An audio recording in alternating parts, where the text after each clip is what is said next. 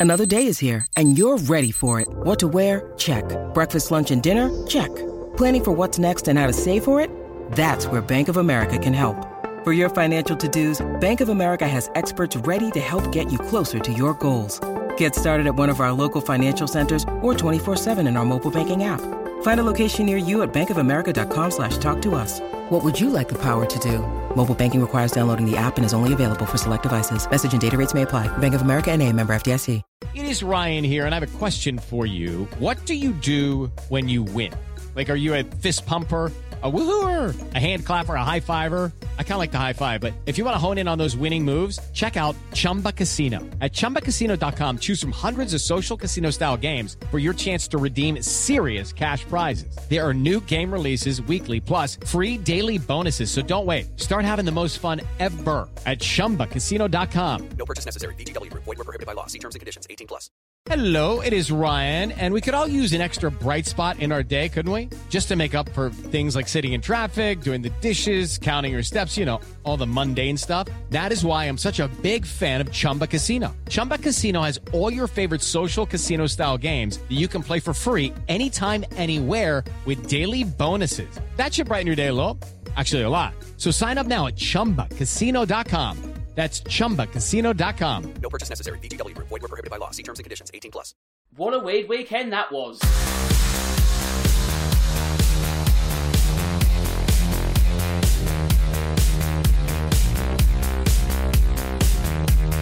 Hello and welcome to episode 15 of this season's Real Football Cast. As always, I'm your host Dan Tracy, and in the next 60 minutes, we'll be dissecting all the hot topics in football.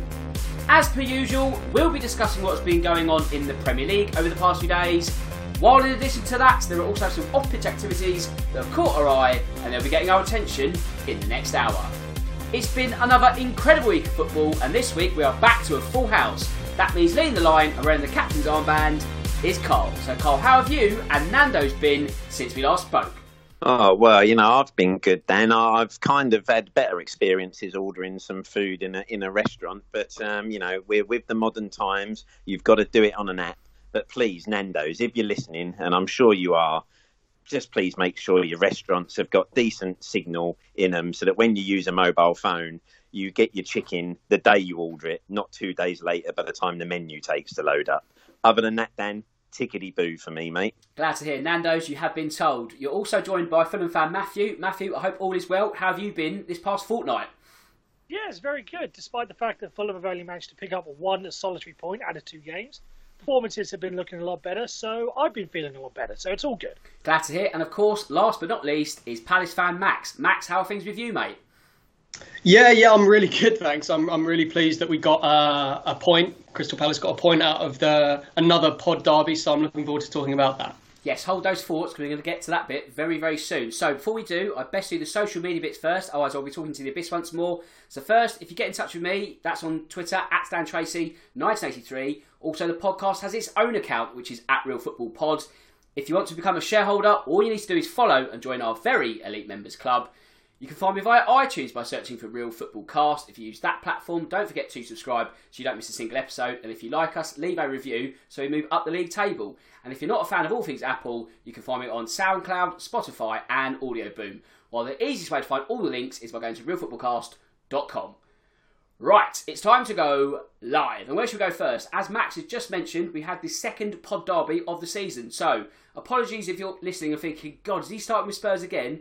But it's fair to say we are the hottest ticket in town at the moment. With that said, Carl, we weren't quite box office on Sunday, were we? No, especially not in the second 45. You know, I think the first half, you know, you had no complaints with the way we played. You know, I, f- I felt we were quite good. Um, we were kind of creating lots of spaces out wide for our fullbacks to push on. Um, and we, you know, the goalkeeper made some pretty good saves and you know, unfortunately, the one error he made resulted in Kane's goal, which I'm sure he'd be disappointed to let him from from where he was and the way he was playing. Um, but when we went in one up, you kind of felt, yeah, okay, we felt comfortable. Palace, I thought, would cause us a few problems. You know, it was clear to see that Eze and Zaha were, were getting a little bit of joy, and we had to kind of keep a close eye on them.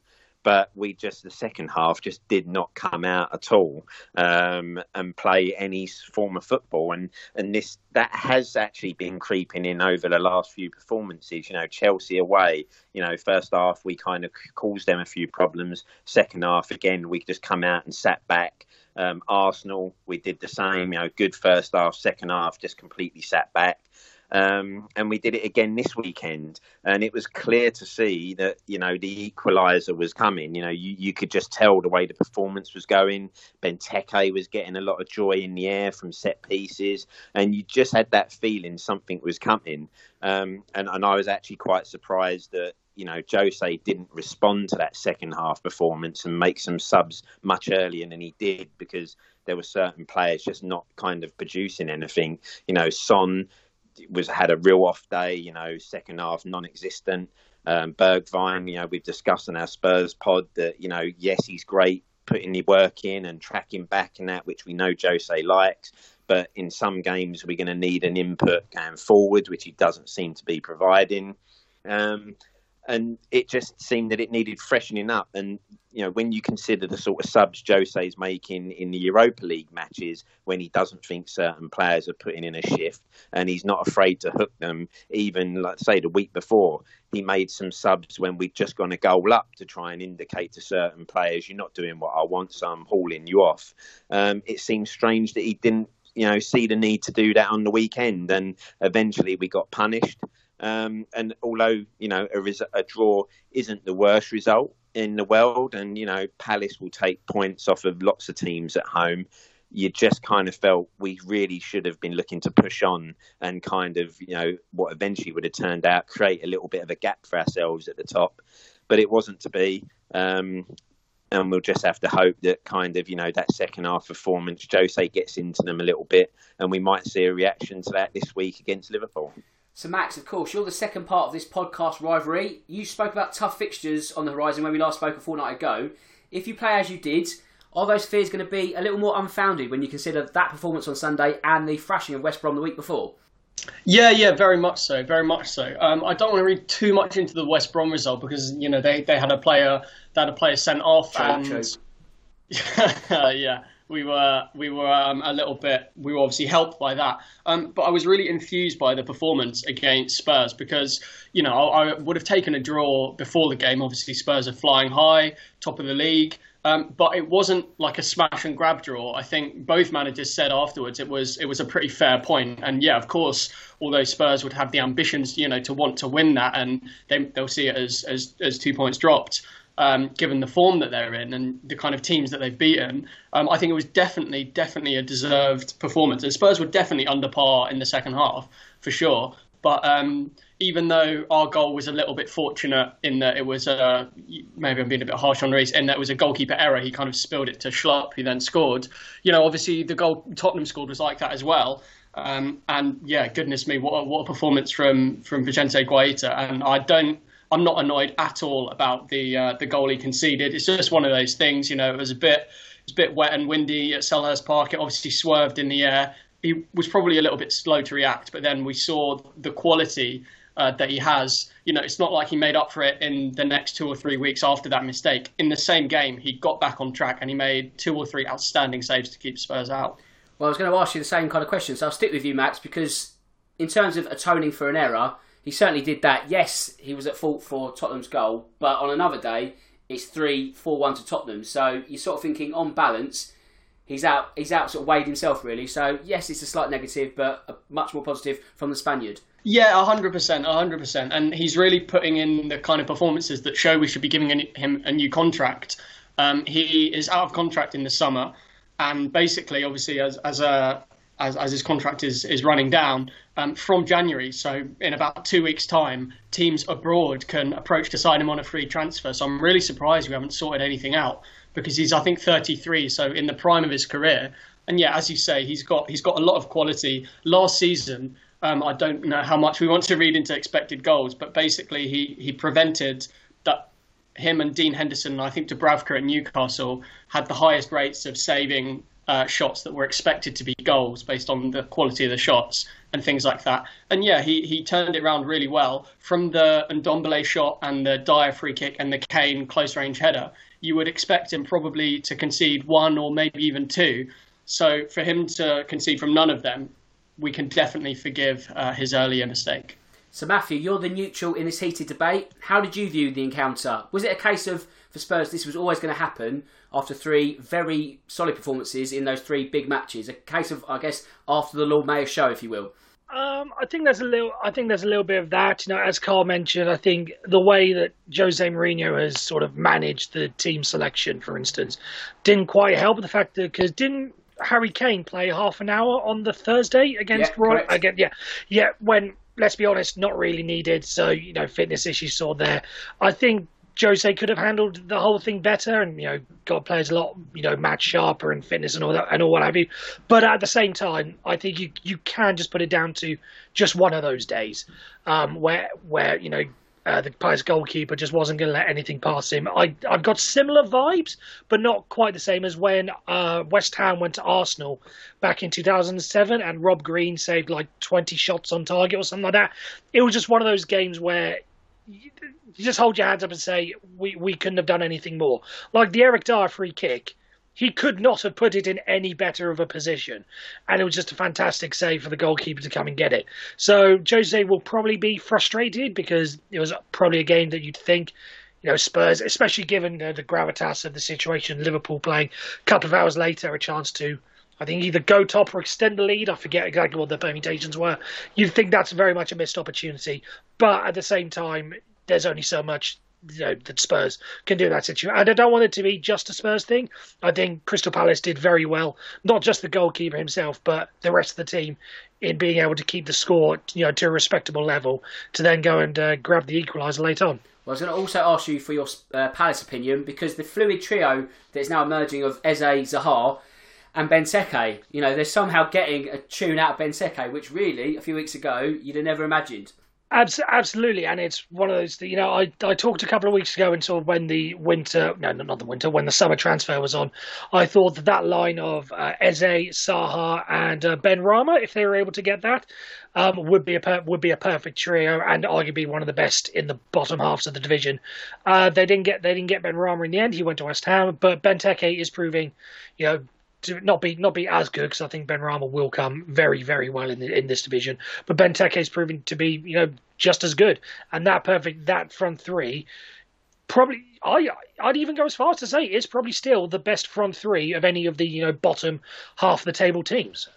So, Carl, we spoke to Darren Anderton last night on the Coming You Spurs podcast. One topic we didn't touch on, though, was Dele Alli. A very small cameo, only his third league showing of the season. So, what does that handful of minutes say to you? Is there still hope, or is a loan move in January most likely? I think it, it's it seems reasonably clear, doesn't it, that there's there's something going on possibly behind the scenes that we might not be aware of. Um, you know, we did see in the documentary, didn't we, last season that Jose called him out quite a few times on his kind of work ethic in training and stuff like that. Um, so the fact that the limited minutes he's got, especially in the Europa League as well, when you consider that you would have thought he would be, you know, the the one player who plays 90 minutes in all those games, and that hasn't been the case um, in those games. So you do get the impression that there is an issue there.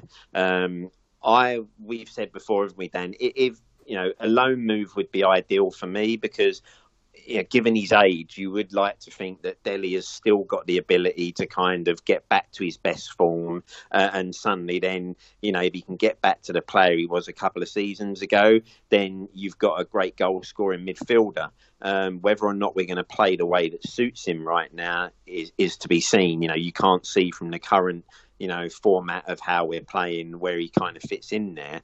Um, but I would like to think I wouldn't want to see him go just yet permanently because I do think we could still look back and go, oh yeah, we let him go too soon. So if he can get a loan move, I think that's probably best. He gets to go and play some football somewhere else, get regular first team minutes, maybe play himself back into form, um, and then hopefully you know he could return refreshed um, and, and then suddenly has a future with the club still. But I don't think we'll truly know what's maybe going on behind the scenes until obviously he or maybe Jose leaves the club, and then we might figure out a little bit more around what, what the issue is, what's been stopping him um, playing. But I just think, yeah, you know, he definitely needs minutes because, you know, given the way that he's been used this season, it's hard to come on and do, you know, try and impress or do something in 15 minute, 20 minute spells.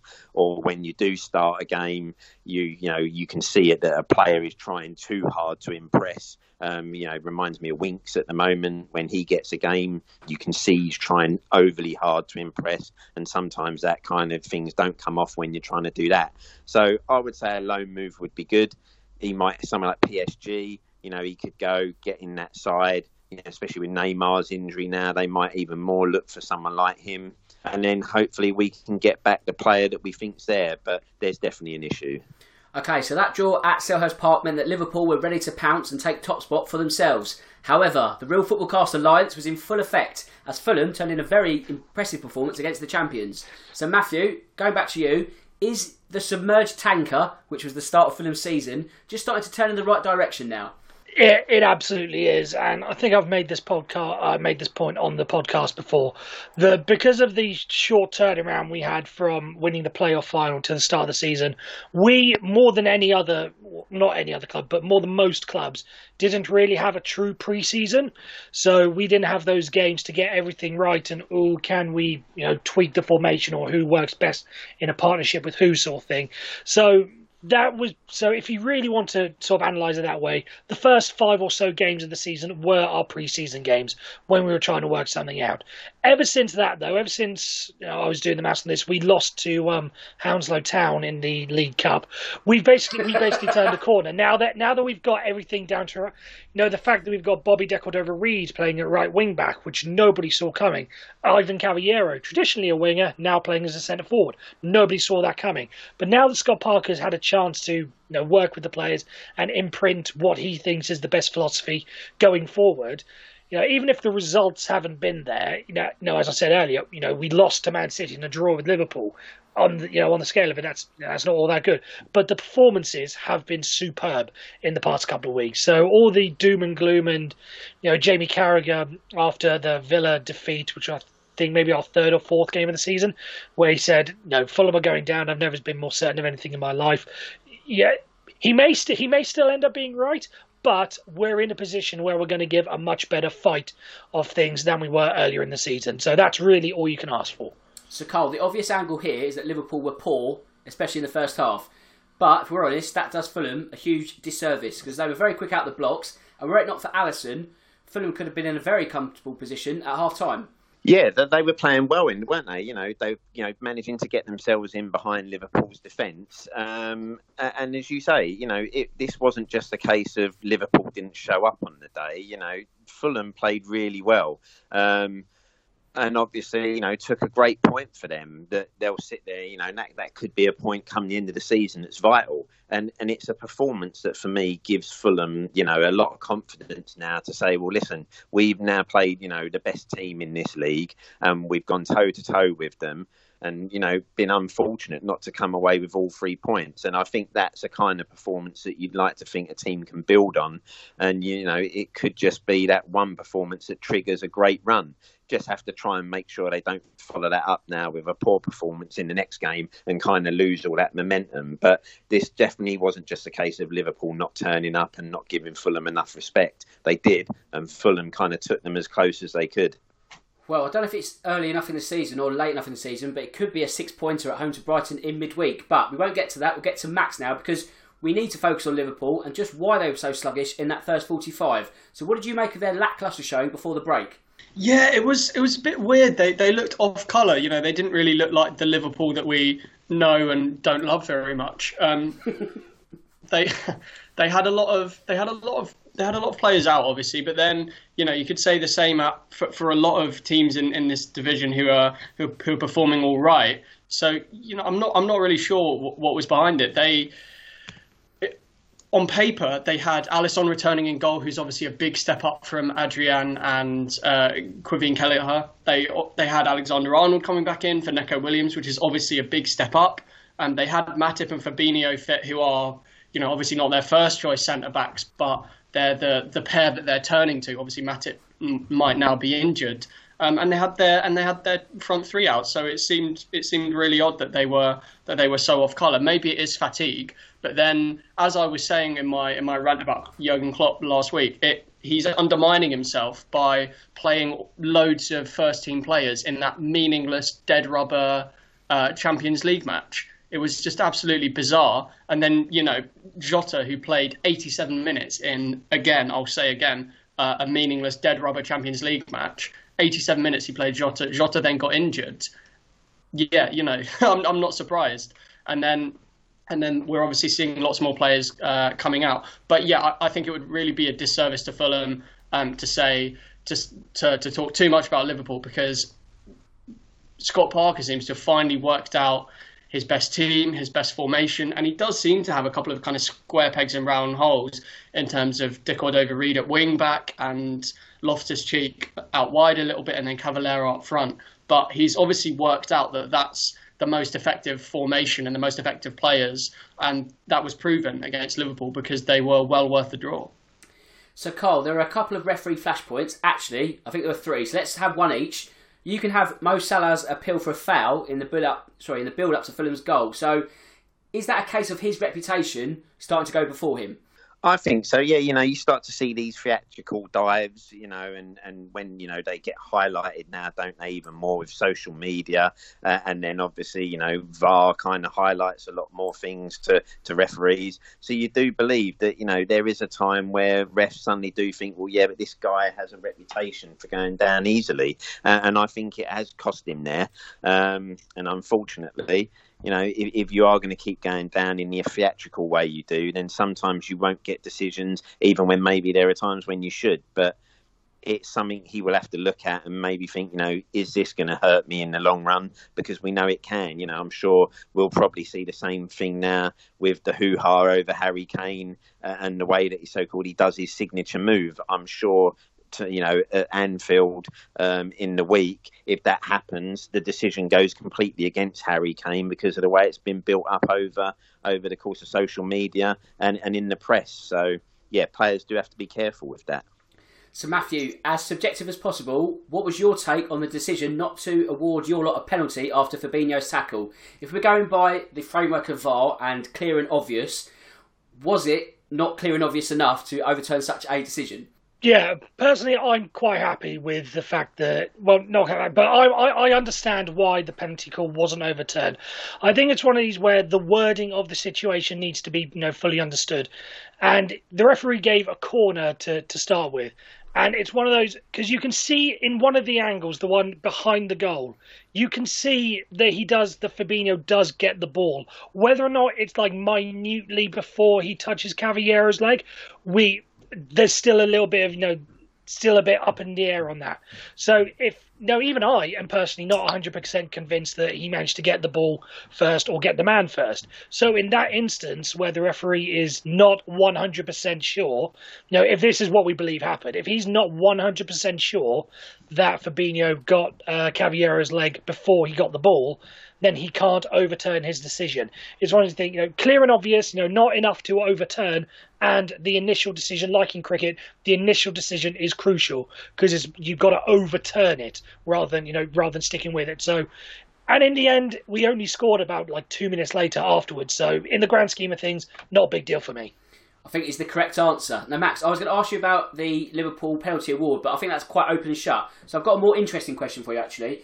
Do you think football fans in general are guilty of falling into the trap that contact in the box automatically means a penalty, and sometimes that isn't the case. So do we sort of sometimes think just because some um, someone has clattered in somebody else or there's been a touch somewhere, it automatically needs to go to the spot? Do we need to sort of, do we need to get away from that mindset sometimes? Yeah, yeah, I, I think so. I think so. Um, occasionally, you'll see managers coming out after the match and um, let's just give an example of Liverpool and United, who seem to get a lot of decisions like that. Um, when when Liverpool or Man United forwards go down, Klopp and, and Solskjaer would typically come out and say, "Oh, well, there was contact," and then kind of have a full stop after that sentence, as if contact in the box automatically necessitates a penalty. Um, obviously, football is a contact sport. Contact does not mean a penalty. Sometimes it does, Um, but the fact that there's contact doesn't automatically mean um, that it's a penalty. And I think, yeah, fans should get away from saying, oh, well, there was contact, so it must be a penalty. Um, sometimes contact doesn't mean a penalty. For example, you could have two players running into the box together, uh, shoulder to shoulder, 50 50 fair contest, and the attacker goes down from the impact, and it's not a foul at all. Um, and there are lots of other examples like that. But yeah, I, I don't think contact necessarily equals um, equals a penalty. Good shout. Right. Yeah, I kind of, kind of, sorry, can Yeah, I yeah. on that on that as well. I know it's a point that gets brought up whenever you know if someone if it's like a penalty and there's contact in the box and the penalty's not awarded. Some there are some fans who are guilty of well, if it's not a foul, then it's a dive and you've got to give them a yellow card the other way. Yeah. There are some instances where you know it can not be a foul and also not be a dive in the same in the same situation. There is that little bit of grey area in in some of them. I just want to add that add that to the point. No, that's a very good addition. I appreciate that, Matthew. So, of course, let's go to the other slip up at the weekend. Chelsea, they lost to Everton, Carl. And with the Blues hitting the post twice, that's the away team, the Blues, do you think they were unfortunate not to come away with at least a point?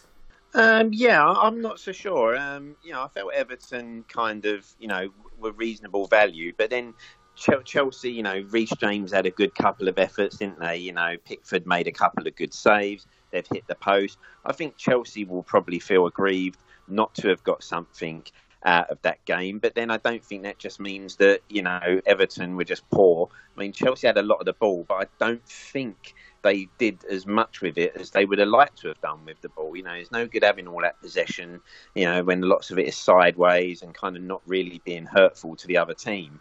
You know, Everton had just as many shots as, as Chelsea on the day, as many shots on target. So I think Everton were reasonable value, but Chelsea will obviously feel aggrieved they didn't get something out of that game, and they will obviously look at that as being, you know, a, a massive step back in their progress because you know that is a momentum stopper um, that they would have liked to think they should go there the way Everton obviously hadn't been picking up points before that. Um, but Everton and Goodison Park is a tough place to go, so they would have liked a point. But the defeat is not the is not the direction Frank would have been wanting to take that side in that day. But were they unlucky? I'm not so sure. I think they probably should have played a little bit better. Right, Matthew, we need to talk kazoo because I run the show on my own last week, and with no official kazoo being played, we're in a bit of a grey area here. So we could say the date has been compromised somewhat. Also, there's, Yeah. a, there's a midweek Oh. game in the way. So are we going to reference the kazoo for the Leicester game or whoever they play at the weekend, which I haven't done my research for? So what do we do with kazoo? Yeah, we should probably we should probably address this um, because of the complications around what happened last week. I'm sure Dan explained everything. I did put in the um, in the group chat where we discuss all these things. I said that last week would have been pro kazoo. The kazoo would have been played last week. However, because this wasn't an official podcast and wasn't an official request, I say we call it a semi kazoo because if you notice, Dominic Yes. Calvert Lewin played a big part in getting the winner I on like the game. it, because He was I like it. tackled so I say semi kazoo, semi helpful. Therefore, I say the record maintains intact. That's just me, though. No, Um, I, I agree. regards- I like it. In, re- in regards to the upcoming one, um, I think we probably should go on uh, logical. So, who have they got? It's they've got Leicester tomorrow night as we record. Um, I think that'll be a bit of a tricky one for them. And then on the weekend, it is. I've just got to flick through the flick through the schedules uh, afterwards. Who have they got? Someone, please tell me. Everton. They've got Arsenal. Now I know what you'll be wanting for the Arsenal game, so we'll get so we'll do that. But I shall. God, I do feel like I'm a judge in, control of a lot of things in this. But you know what? I think I think Leicester have been quite good defensively recently, so he's going to need the boost. So for Leicester, and ahead of uh, Dan's least Dan and Carl's least favourite team to go against, I will say he scores against Arsenal. So, so Double two kazoos, kazoo. for Cal- two kazoos for Calvert Lewin. Wow. Right, okay. It could be a goal bonanza for Calvert Lewin this weekend. It was also a goal from the penalty spot for Everton this weekend, Max. So, what did you make of the decision? One that came from a rush of blood from Chelsea's Edouard Mendy. Yeah, it was. It was. It was very un, unlike Edouard Mendy based on the start that he's made. Um, but I thought Calvert Lewin did really, really well. I mean, obviously it was a, a definite penalty, but I thought Calvert Lewin did really, really well because he he almost headed it to himself. So he, he's obviously got up above um, Thiago Silva in the air, which is no mean feat. But then he's got back down after that impact and then sprinted into the box to get there first. And yeah, Mendy's just had a bit of a rush of blood, wiped him out, um, a definite penalty, and it just shows the the, the kind of physicality and, and athleticism and anticipation of Calvert Lewin that he's able to to get on the end of it, having flicked it on himself, is almost like playing a front pair, and both of them are Calvert Lewin. Um, but and on the Kazoo front, I'm really disappointed you, have given him the double Kazoo because I've obviously taken him out of my fantasy football team this week. So there's guaranteed points to all my mates who have him. So cheers for that. Right, with all those three dropping points, teams had to profit elsewhere, and the main profiteers were Leicester and Southampton. We'll get to the Saints in a moment, but Carl, this was a win for Leicester that was wrapped up within the first 45. Quite the first half masterclass from the Foxes. Yeah, they were they were clinical, weren't they, in that first half? And like as you say, you know, when you get the job done that early, then it does mean that you can kind of just take the foot off the gas a little bit in the second half. Um, you know, you don't want to do that entirely, as we found out earlier in the season. But I think you know the way they played, that I don't think once that half time came, there was only one winner in that game. But Leicester in that first half, and especially Maddison himself, were very impressive. And, and now, if they keep that kind of form going, then they still will be there or thereabouts chasing for top four come the end of the season. Matthew, Jamie Vardy scored his 10th for the season on Sunday, but I want to focus on the man who scored twice, that man being James Maddison. So he's getting back to full fitness and, more importantly, getting back to best form. Yeah, absolutely. And yeah, Leicester are a team that don't have the greatest strength in depth. They have some, but if there's one team, and especially on the amount of on the amount of fronts they're competing on this season, they are going to have to rely on you know the main core of the squad to do to do most of the heavy lifting. It's a lot. They're not like Liverpool or Man City who have who have you know world class players at their disposal on the bench to go to. So having a player like James Maddison step up for them will be absolutely crucial for them. You know, I don't know what their aims are for this season. You know, after having finished in the Europa League Europa League spot last year, whether or not that's you know that's their aim or if they want to step forward. But whatever it is, someone like James Maddison is going to be key to that. So the fact he's getting back to full fitness is just crucial for them. I think if you were to ask a Leicester fan, they're probably looking at a genuine tilt at the Europa League there's no reason why they can't. And also the top four after such disappointment, and with the season being as it is already, it's not outside the realm of possibility. There's still a long way to go, of course, and they're not as home and hosed as they thought they were at this point last season. But you know, I think nothing's off the table for Leicester. Put it that way. Even the Premier League, you know, it's not outside the realms of possibility either. So Max, I know you'll take absolutely no joy in talking about a Brighton defeat, but that's quite a mauling, and the relegation zone is getting a little bit close for them now, isn't it? Yeah, it is. I, I, think we're we're maybe getting beyond the point where we can start calling them, you know, kind of plucky and, and brave and losers who, who who play well because if you keep on losing, that is the bottom line. You can't say, "Oh, well, you know, we we played well in patches or we passed it around nicely." If you keep losing, um, it's kind of irrelevant how you play. And you're right; they are getting closer to the relegation zone now, which is fantastic for me as a Palace fan um, a, a, lot of a lot of Schadenfreude are being employed here.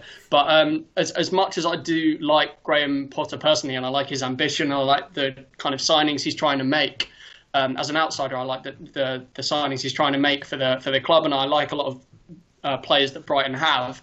But it's not seemingly clicking for them at the moment. Um, you know, they're not sure who their number one striker is. They're kind of flip flopping between Connolly and Maupay and and Welbeck. They're not sure whether um, who, who, their best centre backs are, so they dropped Webster at the weekend. They put Dan Burn in. Veltman's been in and out a little bit. Um, so I'm not sure he knows what his best team is. There are a lot of changes, and maybe that lack of kind of consistency in team selection is hampering them a little bit. Okay, so the other team to profit massively this weekend was Southampton and Carl. With the Saints lying fourth in the table in December, we're now at the point where you can't really say it's a fluke or the table's in an early state of flux. The Saints really are in the position they're in because of merit. Yeah, they're they're playing really well, aren't they? You know, and they even went through the little stage where we all wondered how they'd get on with when Ings was out injured for a few weeks, but they kind of came through that as well as they had done with him in the side. So, you know, they were very dominant this weekend, weren't they? I mean, to be honest with you, I know it's a good time to play Sheffield United, but they really took them to the sword. Um, and, and you know, when you look at the shots, you know, 16 shots on 16 shots during the game, 69% possession. You know, that is a dominating performance. Um, and it isn't, a, you know, it isn't a fluke no more. You know, this is a good side that, that are here to stay. I guess the only thing that, again, like Leicester, you kind of think if they suffer a couple of injuries, you know, that they've got a great 11 at the moment, it seems to be working. Is there much depth, you know, beyond, you know, if you take, you know, some of those, you know, Ward Prowse out for a, for a long run or something like that? Have they got the players who can step in and do it? But while they've got that first 11 fit, they're definitely a match for anybody at the moment. And the way they're playing, they'll take some stopping. They are a very good side, and you know, full credit to them after what happened last season and that nine 0 victory. You know, I think everyone thought the writing was on the wall for Southampton, and they have just come back to kind of you know shove it down everyone's throat and, and turn the tables on everyone. So you've got to give them full credit. They are playing fantastically. Matthew, when talking to myself last week, I said that Southampton may be in a better position to do a Wolves than Wolves themselves. So, is Europe a genuine target for the Saints? I think it is, and you know, all this talk when, whenever a team like Southampton or Wolves, you know, gets towards you know fifth, sixth, fourth in the table, it's always under the caveat that you know it's because one of the the, the bigger teams has had a bad season and that's opened up. You know, like when Leicester went on and won the league, it was because you know Spurs, Chelsea, Man United, all of them had bad seasons, and given the way that things are going on with the rest of the, with the rest of the league, you know, the likes of Man United and Arsenal, um, it's not out of the realms of possibility that one of the you know Europa League, I think Champions League might be a tough, a, you know, a bit too far ahead of them. But you know, fifth, sixth, seventh is absolutely up for grabs for a team for a team like Southampton. But again, this is under the caveat that say Arsenal don't suddenly suddenly sort themselves out and Man United are you know inconsistent throughout the season, so they finish like an eighth or ninth sort of thing. So it is possible, but they they will have to rely on other teams being bad to, to help them out. And Max, how many different ways can we discuss Sheffield United this season? I feel like I've asked you the same question. It's almost like Groundhog Day, just more woe for Chris Wilder. One point now from 36. Now, loyalty is commendable in football. There's nothing wrong with that we almost wish there was more of it. But at this point, you almost think the Sheffield United board aren't helping themselves anymore. Uh, you know what? I, I, think they should stick by Wilder. Really? Um, he's, yeah, I do. I do. And I think they could well go down. You know, they could well be down by Christmas, um, which is obviously only two weeks away. But in in the, you know, if they if they lose their next five or six games, they could be getting to the stage where it's almost all but mathematically impossible to, to get themselves out of trouble.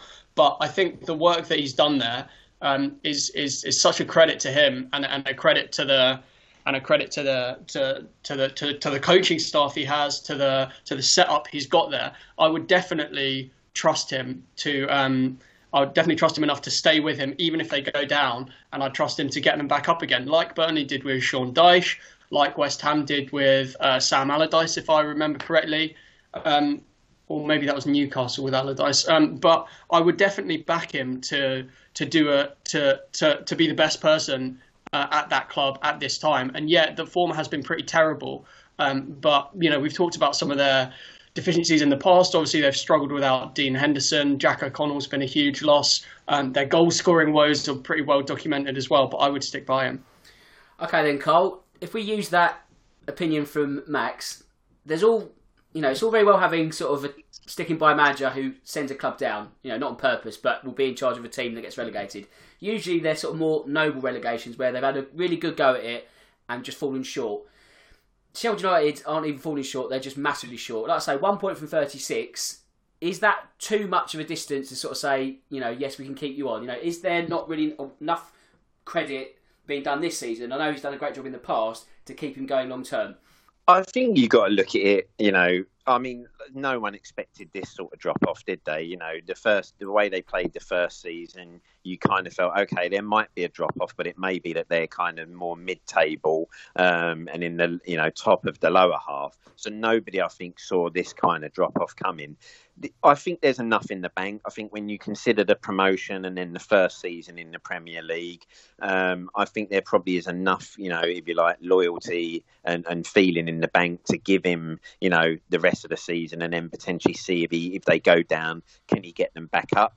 I guess it will really all depend on the sort of performances between now and the end of the season. We saw, you know, in little fits in that second half, the perform, you know, the, they started to play some of the way that they'd played last season. So I think that's going to be the key thing now in this for Chris Wilder. If he can start to get them playing, you know, some of that football again they were playing last season, and they do end up making a bit more of a fight of it come the end of the season, then I think they'll stick with him if they don't and they really do go down without a fight and then you know the start of the second season doesn't look great then I don't think they'll stick stick with him too much longer before they feel they probably need to make a change. But I think there's enough in the bank to kind of get him through this season and give him a shot at kind of help you know let getting them to return if they go down. Okay then Matthew you're the Sheffield United chairman. You've got a very itchy trigger finger at the moment. You've pulled the trigger. Who are you getting in as a potential replacement Ooh, that's a tr- that is a that is a tricky one. Um, I, just just to point out, I am sort of I am sort of with Carl on the on the whole point is I would I would stick with him, but if you put me in that situation, yeah, let's role play. Um, I think it, I think it has to be I think it has to be someone to get them out of the championship rather than to stay in the Premier League, because I don't I don't see with one point I think that's an impossible job for anyone for anyone to keep to keep them in. So I think it has to be someone. You know what? I say Eddie Howe. I don't I don't think he'll do enough to keep him in the Premier League. I think they are done. But when it comes to Championship managers, I think he's probably he's he probably be your best bet. And the fact he's available right now, you don't have to go and you know buy someone out of a contract sort of thing. I th- I think he'd be I think he'd be the first one first one on my list. And he's not a you know firefighter, you know quote unquote yep. bad football person like an Allardyce or a Pulis or a Pearson. Say Eddie Howe is someone that plays you know nice, attractive football, and you know it wouldn't be too much of a culture shock to the Sheffield United team who have you know built up quite a nice style of play under Chris Wilder. So that's who I'd go for. Good shout. So Max, we're 12 weeks into the season at the time of recording. Not one Premier League manager has been sacked yet. Has COVID offered something of a free pass this season? Yeah, that's a really interesting point. I was reading something uh, earlier about about how, how maybe the lack of fans has contributed to, uh, to to managers not being not being sacked so quickly. And you know, you talk about the the kind of pressure that, that is put on boards and you know people at the at the top of uh, at the top of clubs. Um, a lot of that comes from the fans, and a lot of that comes from fans being there and being openly and loudly and vociferously against the the current manager. You know, they might boo a sub, they might boo um, after a bad pass or something, they might boo after the team concedes a goal, and obviously that is something that's very viscerally um, putting pressure on on the board to. To, to make a decision, you know, the, the, the cliche is that the opposition fans will, will sing "You're getting sacked in the morning," and as a chairman, uh, you can't help but think about it. You know what I mean? So I definitely think that um, it's one of those intangible. Um, it's one of those intangible things that not having fans in grounds has definitely helped the likes of Solskjaer United, for example, um, because he, he would have been getting booed, booed, booed off the pitch, and the players would have been getting booed off the pitch in a lot of games that they've played this season, and maybe that has contributed to um, no managers being sacked yet. So another team that could get relegated is Arsenal. And Carl, just when you thought we couldn't get any worse, it got a lot worse as they lost to Burnley, and now they're seemingly losing their heads as well. Yeah, yeah, man. I'd like to. I'd like to say their form kind of worries me or disappoints me. If, if anything, it's the opposite. Um, it's quite nice for us, you know, been in their shadow a long while. Um, but they are a club that do seem to be in crisis at the moment, aren't they? And you know, and each week they seem to be moving off into a new one.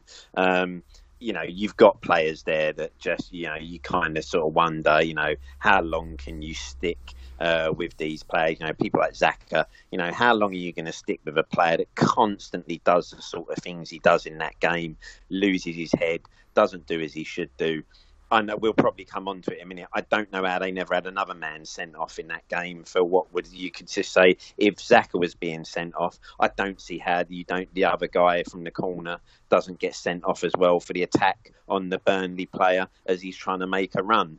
Um, they are just in chaos at the moment, um, and you kind of get the feeling that you don't see a turnaround coming anytime soon. That is a worry for them you know, you've got Ozil putting tweets out during the game saying, "Oh, do you know, do you need any help?"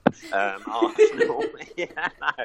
and it's just a mess, isn't it? Um, how long will they stick with Arteta, that will be an interesting one because if that form doesn't pick up in the next few weeks and after Christmas they're still lounging around at that 15th, 16th place, you would imagine that the board might start to think, hang on, you know, do we need to change something up here? But are you, you know, it, it's just a club in crisis at the moment then. Matthew, in terms of the post match presser, Arteta was in that kind of mood where he said everything and nothing at all, you know, very sort of short one word answers and all that. So it seemed though he's not going to be as harsh with Xhaka than he was Pepe because when Pepe got sent off a couple of weeks back, he was saying it was a disgrace and all that. Didn't use that same terminology this time around. So what kind of message does that send to the rest of the squad? Um, perhaps the may. I'm trying to work out if it's yeah, if Xhaka's more important, therefore he doesn't want to throw him under the bus because he wants to keep him around, Yep. or he's less important, so he he, just doesn't care at this point. If Xhaka gets sent off, it's it's a minor thing. I'm not going to get I'm not going to get worried about. It. It's one of those two things I can't I can't work out. But I think given what happened with Xhaka last year, I'd probably lean towards the the latter and say if Xhaka, if Xhaka leaves the club after that and after throwing the armband on the floor, I'd say I'd say he's on the chopping block, so I'd say less important. But I do think this is also a case of Arteta might just be, you know, somewhat out of his depth as manager, and he's just maybe he's just resigned to that fact because uh, your first job in management shouldn't be having to turn around, you know, one of the one of the biggest clubs, you know, in England and arguably world football, and it's just proven to show with some of the players that he's got and he's had having to deal with, like like the idiocy of Xhaka, for instance, then yeah, it's.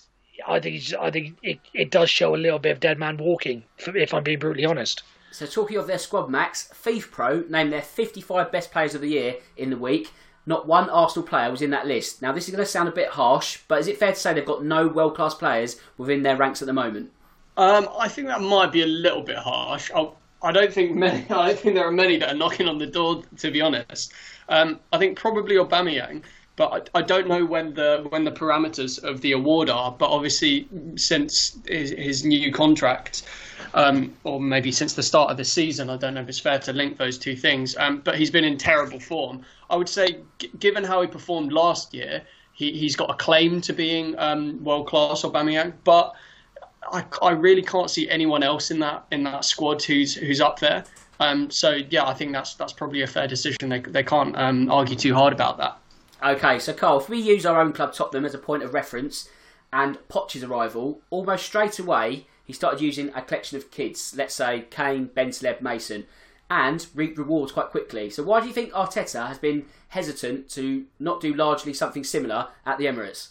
It's interesting, isn't it? You know, when I think as well, what we saw when Poch came in, Disney was he wanted to get rid of all the troublemakers early doors, and, and then you now sort of think, well, I don't see why Arteta now, you know, he's given it a go, but I think you would have the right now to say to players like Xhaka and you know some of those players who are, are not putting the shift in that they should do. Well, listen, you know, I tried to give you a go you keep doing things like you've done this weekend that don't help the situation. So I'm going to go in another direction because you know Arteta's got to look after himself here. You know it, he won't get no support from them. You know they'll throw him under the bus as quickly uh, as they like if it if it gets them off the chopping block. So I kind of think Arteta now. You looking at the way they're playing. I would be tempted to make some changes and go in a new direction and see where you get with that. I guess he's gone in and obviously felt he wanted to put the arm around the shoulder, see if he could get the best out of those players that are there. You know, you do see sometimes, you know, players like Xhaka can put in good performances, but he just, you know, it, it just constantly keeps doing these stupid things. So I do think you have to get to a point where you go, listen, I've tried to stick with you. I've tried to give you a run and see if you know things can change. They're clearly not going to. So I'm going to go off in a new direction now, and I wouldn't blame Arteta if he did that. And I think he may have to do that, but to potentially save his own skin, because like I say, if these sorts of performances keep coming, he won't last much longer in that job. So Matthew, you'll obviously be perturbed by Burnley's win, as that has taken them above Fulham in the table, out of the drop zone also. So obviously it's irking you, but was that a Burnley performance of old on Sunday? Yeah, absolutely, and it just goes to show, you know, as much as we question Sean Dyche and you know all the arguments, I think I've I think I've made it on this show and talking about, you know, just he's taken them as far as they can go.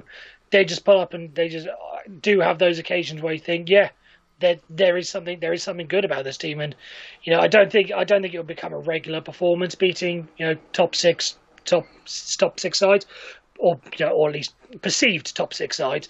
Um, but yeah, it's still pretty good. I'm not, to be honest, I'm not overly fussed because I, I in the relegation battle, I expected us to go down anyway, so I'm quite happy.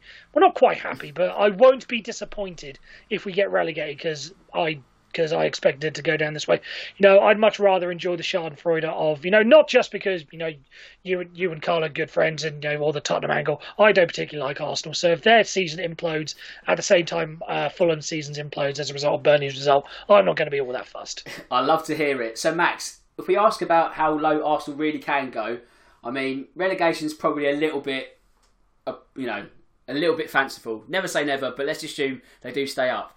Is Arteta nothing more than a sitting duck until the end of the season, almost a poison chalice, if you will? Or are the board going to look at Southampton and say, well, they stuck with Hasenhüttl after a 9 0 thrashing to Leicester? Is there inspiration that he can ride things out and do something similar next season?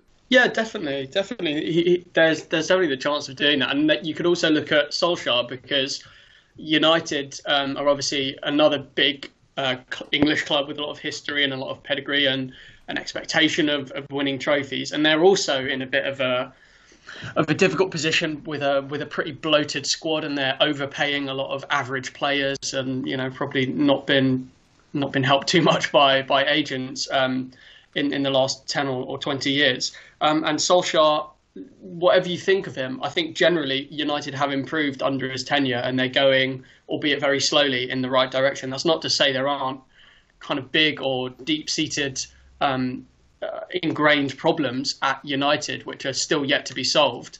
Um, but definitely, I think Arteta has the, has the capability that there is the possibility that Arsenal can be improved in the way that Southampton were, and in the way that uh, Solskjaer has, to an extent, um, improved improved the club at at United. To be honest, I'm not really sure what else Arsenal can do. I mean, you know, they might say, "Oh well, you know, what if we get a big name uh, European boss who's been who, who's a free agent at the moment. You know, I don't probably Pochettino wouldn't go to Arsenal, but Lucien Favre or they might want Nagelsmann from Leipzig or something like that.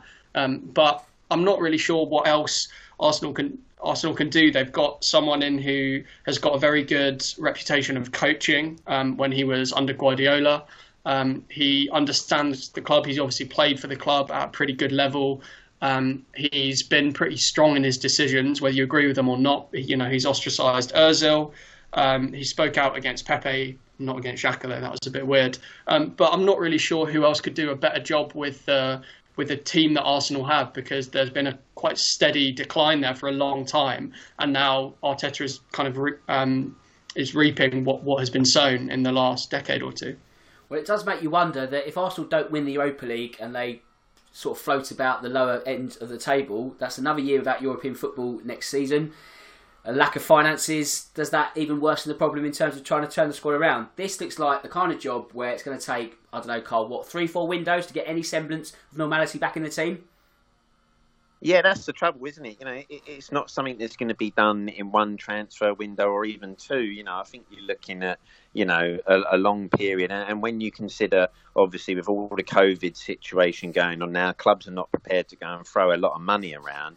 So you're not going to have a summer window or that where suddenly you go, or January where you go and buy and bring in five or six players to change it all around and, and swing your season. So it could take a little while to get this sort of, you know, change the players, change the mentality. Um, and, and, that's a worry if you're an Arsenal fan, isn't it? Because it won't be a quick change around. Um, and, and, they're a club that have got aspirations to want to try and be in the Champions League and pushing for titles. But that seems a long, long way off at the moment, unless it's the Championship title, of course. right, okay, we've got about six minutes to go, so let's do the quick fire round. Where should we go first? Matthew, you've got Wolves versus Aston Villa. And is the lack of a focal point for Wolves going to be a real problem going forward? Yeah, it is. I think I think we may have discussed this when the whole Raul Jimenez um, incident happened. You know, and I, and I, think I may have said that they're a team that you know have enough quality around them uh, to be able to, to be able to cope. And uh, let's be honest, Wolves aren't. Again, they're not challenging for the title, so they'll probably still be enough to get around seventh, eighth, ninth. So that'll be fine.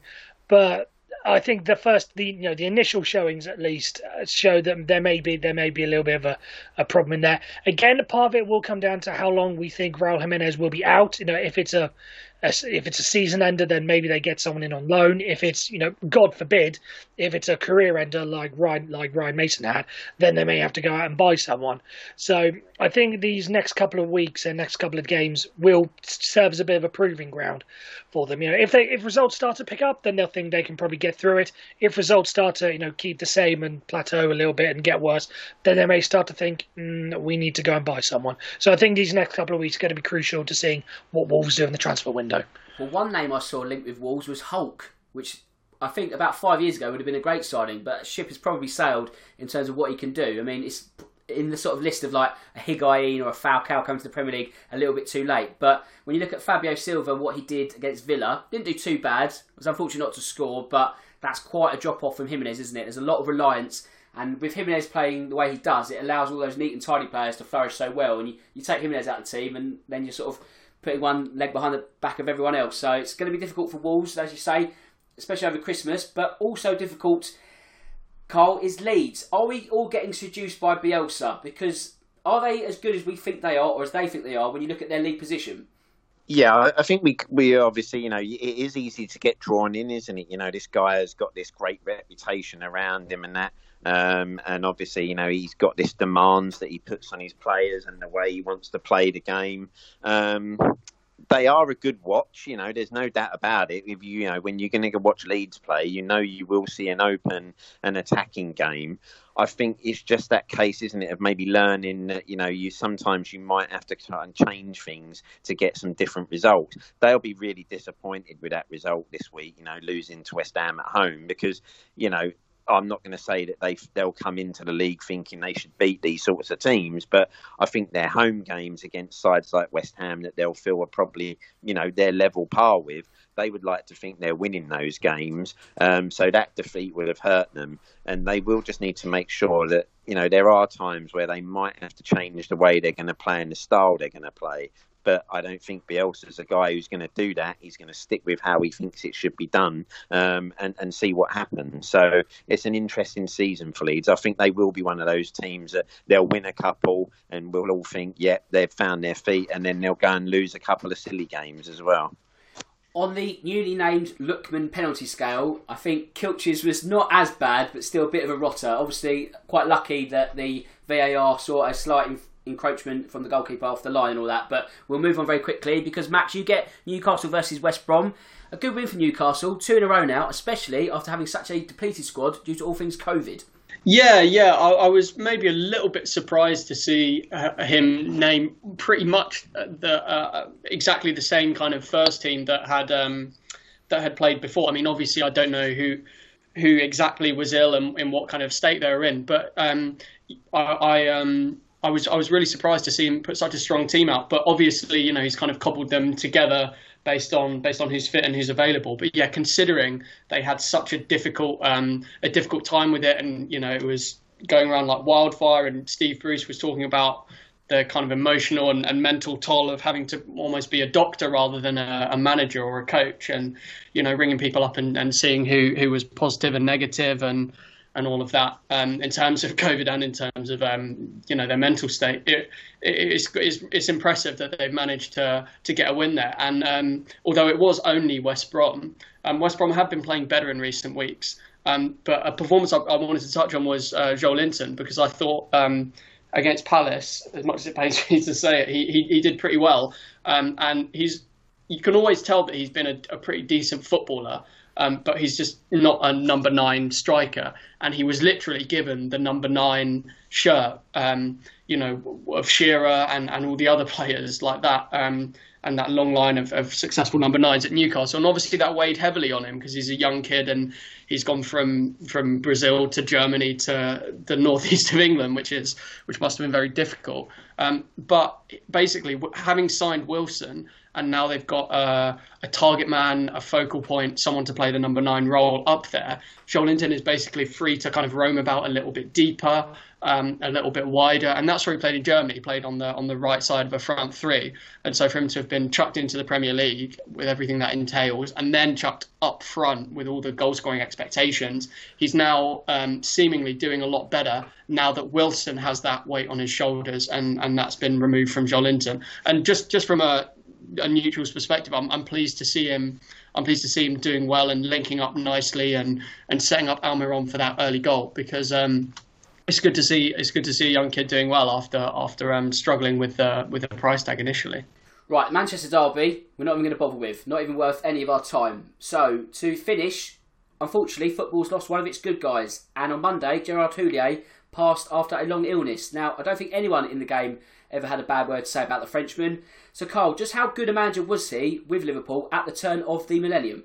Yeah, he was great, wasn't he, for Liverpool? You know, he, he, went in and suddenly took a side that, you know, had this great history but wasn't doing anything and suddenly put them back on the map again, didn't he? You know, they, they went on this fantastic run of winning trophies um, under him. And I think you've only got to see from kind of the, the Twitter posts and, you know, the stuff being put out there by the likes of Jamie Carragher, who is saying that, you know, when this guy came in, he kind of changed the club, he changed me as a person. Um, and, the, you know you can tell there's a real sadness and a love there for that man. And I think you know when you see stuff like that, it really goes to show you that he was brilliant. You know, I think lots of Liverpool fans will be really gutted because, like I say, he did have a spell with them where you kind of knew they could go and win trophies again, and they played some really good football. So he's a he's a great loss. Um, and like I said, all those you know the posts that people are putting out say all about him. Great man, great loss. Um, and say Liverpool, I'm afraid they've lost one of their one of their legends. Yeah, top words, Carl. Much appreciated for that, mate. And on that note, I need to do the admin and wrap up the show. So it's as simple as thanking my three great guests on the penultimate episode of this side of the new year. So a big thanks to Max. Thanks for your time this afternoon. Yeah, thanks. Good to be back. Cheers, buddy. Matthew, same for you also, mate. Yep, no problem. Anytime. Of course. And Cole, the captain's armband is going nowhere. I hope you'll be back next Tuesday. Yeah, definitely, Dan. Really enjoyed this, chaps. Top man. Right, with that said, it just leaves me to say that my name's Dan Tracy. This is the Real Football Cast. And until next time, goodbye.